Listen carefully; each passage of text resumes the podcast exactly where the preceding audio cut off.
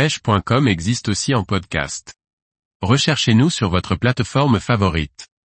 Conseils pour pêcher efficacement le merlan en surfcasting l'hiver. Par Manon Mainvie. Alors que la plupart des poissons regagnent le large une fois l'hiver bien installé, une espèce rejoint les côtes pour cette période exclusivement, le merlan. Une espèce que nous pouvons alors cibler en surfcasting. Le merlan est un poisson qui se déplace en banc. Ainsi, lorsque vous trouvez la bonne option pour en attraper un, vous avez de grandes chances d'en attraper d'autres dans la foulée, notamment sur un même montage. En effet, les doublés et triplés sont très fréquents lorsqu'on recherche les merlans.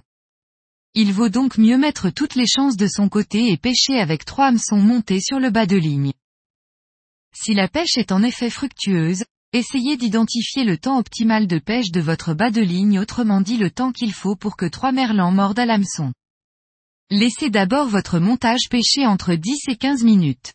Si, lorsque vous remontez, vous avez un triplé de merlan alors laissez pêcher 2 minutes de moins au prochain lancer et si c'est à nouveau un carton plein, optimisez encore votre pêche en remontant encore plus tôt au lancer suivant. Le merlan est particulièrement actif la nuit alors ne lésinez pas sur les accessoires phosphorescents notamment pour vos plombs et perles molles ou dures, sur le corde de ligne ou sur les empiles, juste avant l'hameçon.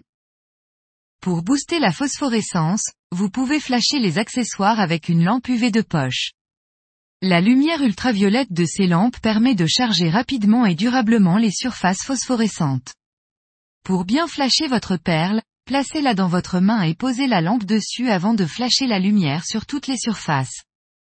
Ces effets lumineux sont un réel attractant qui ne manquera pas de donner envie au merlan.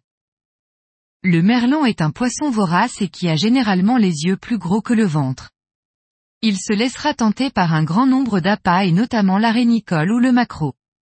Inutile d'être trop tatillon sur la présentation des appâts, coupez un morceau d'arénicole ou de maquereau de la taille du petit doigt et ligaturez en boudin votre bout d'appât sur l'hameçon. Un bas de ligne avec trois empiles de 70 cm est idéal. Le merlan étant un poisson peu méfiant, il n'est pas utile de pêcher très fin. De plus, si vous enchaînez les prises, le nylon a tendance à vriller. Pour parer ce problème, j'utilise du nylon épais et sans mémoire tel que l'amnésia. Le merlan est un poisson qui évolue entre la mi-hauteur et le fond de la mer, il vaut mieux donc pêcher avec un traînard.